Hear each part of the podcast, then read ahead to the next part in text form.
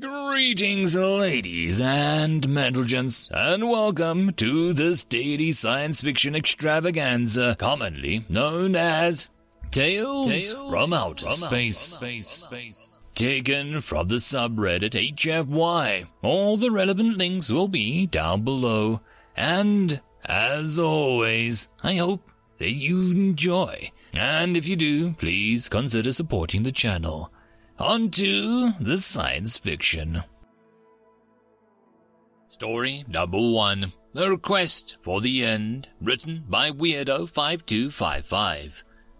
Everyone ready? asked Weck as he held his pulse rifle up and let the capacitor charge. The weapon's hum filled the back of the small tactical military transport as they moved through the space station's atmosphere. We're gonna go up against humans, right? asked Nilnet, one of the newer members of the tactical assault team. Weck shifted his skin blue in confirmation. We are.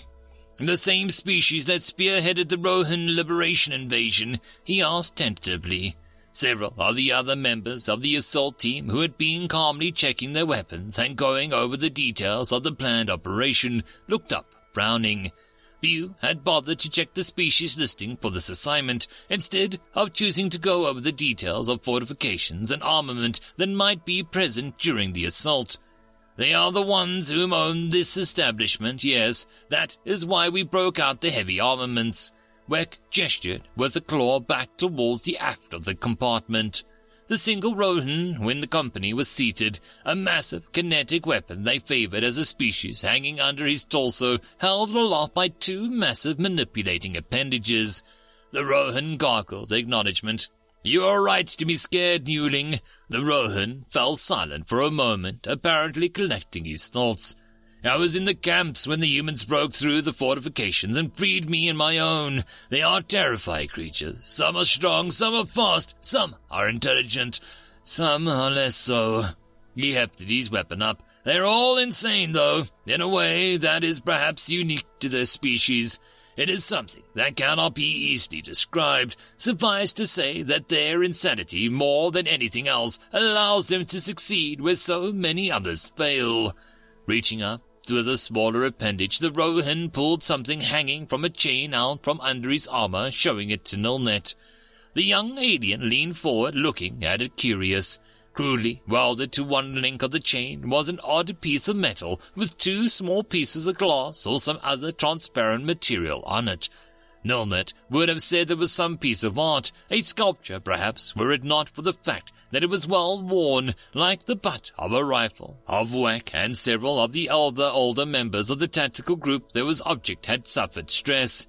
What is it? asked Nilnet, uh, still looking at the sculpture. A human insanity. Some are born deformed with the imperfect sight, rather than remain behind when fighting, though these deformed humans place these over their eyes, optically compensating for a weakness so that they might fight along with whom are not deformed. Nilnet frowned. What happens if they lose them? They cannot see, but still they will fight just as bravely. I was given these as a child when a human warrior died in front of me. Young, and having lived in the camps my entire life, these glasses were the first clear thing I had ever seen. I plucked them from the face of the dead human, and his companions told me to keep them. Apparently, my fascination with them was endearing to them. Nilnet looked at the Rohan. The warriors didn't care you looted the body of a comrade. The Rohan swung his arms and the heavy weapon that he was holding. I was young, and even the warrior humans have a parental instinct. They did not see the curiosity of a child, even an alien one, as a disgrace to their fallen comrade. Like I said, they are strange. Which is the only thing that can explain the reports that came several hours ago, growled Weck. We didn't want to release it when the mission tactical reports, but we have visuals of what they're doing in their compound. He looked around at his men for a moment. You've all heard the stories about what humans can do. Still, even with their prowess, we cannot let an injustice continue. He waved his hand as the side of the transporter several images quickly flashed onto the screen. This is the entrance to the compound. They have apparently tried to disguise the operation inside of the business district. A confused gunrel looking for a breeding shop mistakenly stumbled across the operation. he did manage to capture an image with his optics.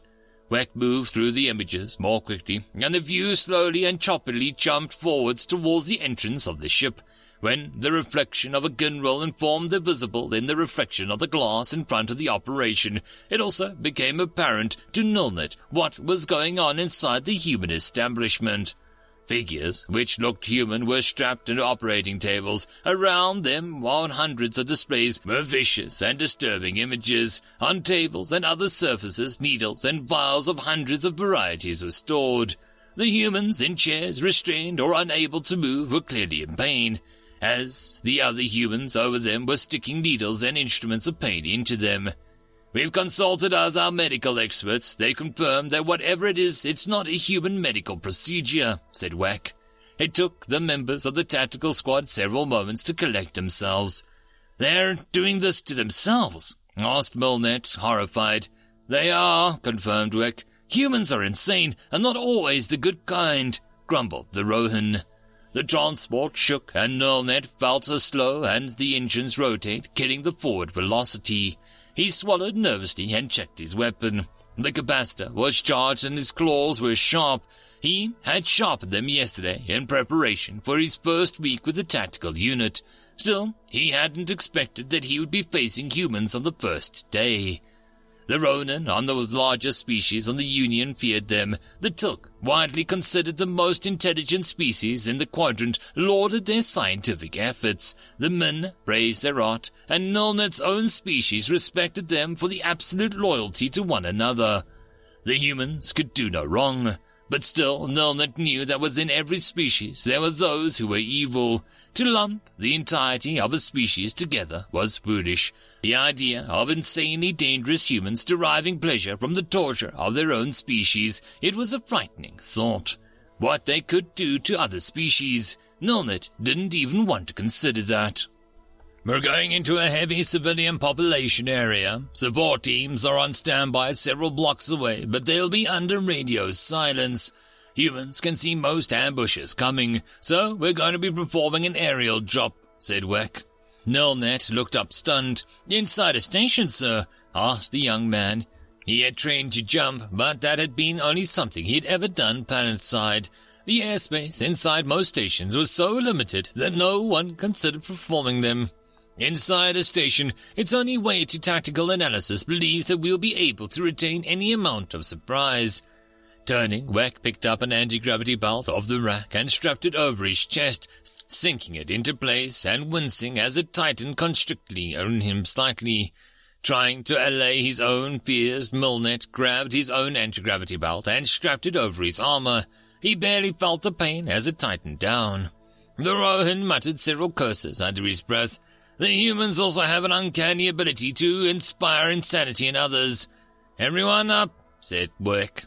The team quickly got to their feet, tentacles, and in the case of men, ancient dexterous feathers. We are not looking for starting a firefight in a population center. Do not fire unless provoked, shouted Weck as he hit the cargo door release. There was no familiar whipping sound of air as it slid open, which only made the experience all the more odd. Jumps were usually performed at heights where the atmosphere clawed at those and tore at anything inside the cabin of the ship. Two second interval, said Weck as he strode forward, leveling his weapon and glancing back at the other members of the tactical squad, and fell off the back of the ship. The Rohan moved behind him to go second. Follow me, Newling, growled the larger creature as he stepped out into the edge, glancing back at Nilnet eyes widening and skin turning purple in distress, and thanks to Nilnet glanced to the other members of the tactical squad and feeling like a fool and a hero at the same time, stepped forwards towards the Rohan. Looking down at the streets of the station, barely two hundred meters below, Nilnet braced himself and jumped. The air rushed past him as he flinched away from it, even as his belt began to slow his fall. The humans had been the ones to introduce the tactic that they now used, and there was an emphasis on how insane they were as a species. They had apparently been doing this long before the discovery of anti-gravity, using folded cloth to slow their falls. Nilnet winced as he slowly allied with the road in front of him and torture establishment. Rushing forwards, following the Rohan, Nilnet looked and the humans of the establishment Freeze! he shouted. The human who was wielding the torture device dropped it and quickly raised his hands. Whoa! He shouted. Lunging forward, Nilnet slammed the butt of his gun into the human's chest, intending on knocking him down to the ground where he could more easily be restrained. Instead, Nilnet impacted a solid mass, so there was the human, and he felt his bones shake. The human looked down at him, bemused expression on his face. Down! Nilnet shouted. Down! Got it! Slowly, the human knelt down on the ground and laying on his stomach, laced his fingers behind his head. Pouncing on him, Nilnet quickly threaded the restraints over the human's upper and lower limbs. They were designed to restrain creatures even more brutish than the humans and were not likely to break. Turning to the bench where the other human was being tortured, Nilnet blinked, surprised that the restraints were already undone. Had the human broken them? You forget to pay your electric bill, John, asked the human as he stood up, addressing the human who'd been torturing it. I have no idea, said the human on the floor. Nilnet looked between the two for a moment, his eyes flicking back and forth. What? he asked. You restrained him, asked Swep, stepping back from the door of the establishment. He didn't fight. Weck frowned and leaned down, slamming his gun onto the back of the restrained human. Hey! shouted the one who had been on the torture chamber. He reached out and almost casually tossed Weck to the side. Henry! The torture victim pushed Weck aside. What the hell? asked the human. Weck blinked and raised his weapon, pointing it somewhat hesitantly at the human. He can no longer hurt you. No need for you to defend him, said Weck. The human victim's lips drew together. Hurt me? This, said Weck as he pointed the pile of equipment on the trays next to the torture chamber. The human looked at Weck for a moment and then at the torture instruments. What? Well, this is going to be fun, muttered the human on the ground. Shut up, shouted Weck. I've asked him to poke me with the needles. It's a human custom. Nilnet watched the human pull up his sleeve of his clothing and pointed at the discoloration on his skin. They're tattoos, pieces of art that we place on our skin, said the victim. Weck looked at the discoloration uh, for a moment and then back at the human on the ground. Henry is an artist, or he likes to think that he is at least. Truth be told, the only torture he inflicts is his prices. No more loyal customer discount for you, muttered the human on the ground. Nolnet looked down at him and then leaning forwards looked at the discoloration on the human's limb. It looked like the human woman, although she wasn't wearing clothing and her proportions seemed odd in some areas. The chest, in particular, was larger than anything Nolnet had seen on humans. He's not torturing you? asked Weck slowly. No, it hurts like hell, but I paid him to do it, said the human. Nilnet glanced at his superior and then down at the human on the ground. We're still going to need to take you in. The embassy will confirm this, Nolnet asked. The human on the floor chuckled. Ask the ambassador to show you his ass. It wasn't the best canvas, but I still think it's one of my better works. Nolnet opened his mouth to say something, but then snapped it shut. He was only really sure of what response was appropriate for that, or how he was supposed to diplomatically make such a request. End of story. And that, my friends, concludes this dose of science fiction fun. I hope that you enjoyed. And if you did, please don't forget to support the author from the link down below. But if you want to support this channel, there are links as well down below for you to help with. But the easiest way would be to share this video. And if you are so inclined, subscribe as well. I will see you all in the next episode, and I hope that you all have a fantastic time until then. Cheers.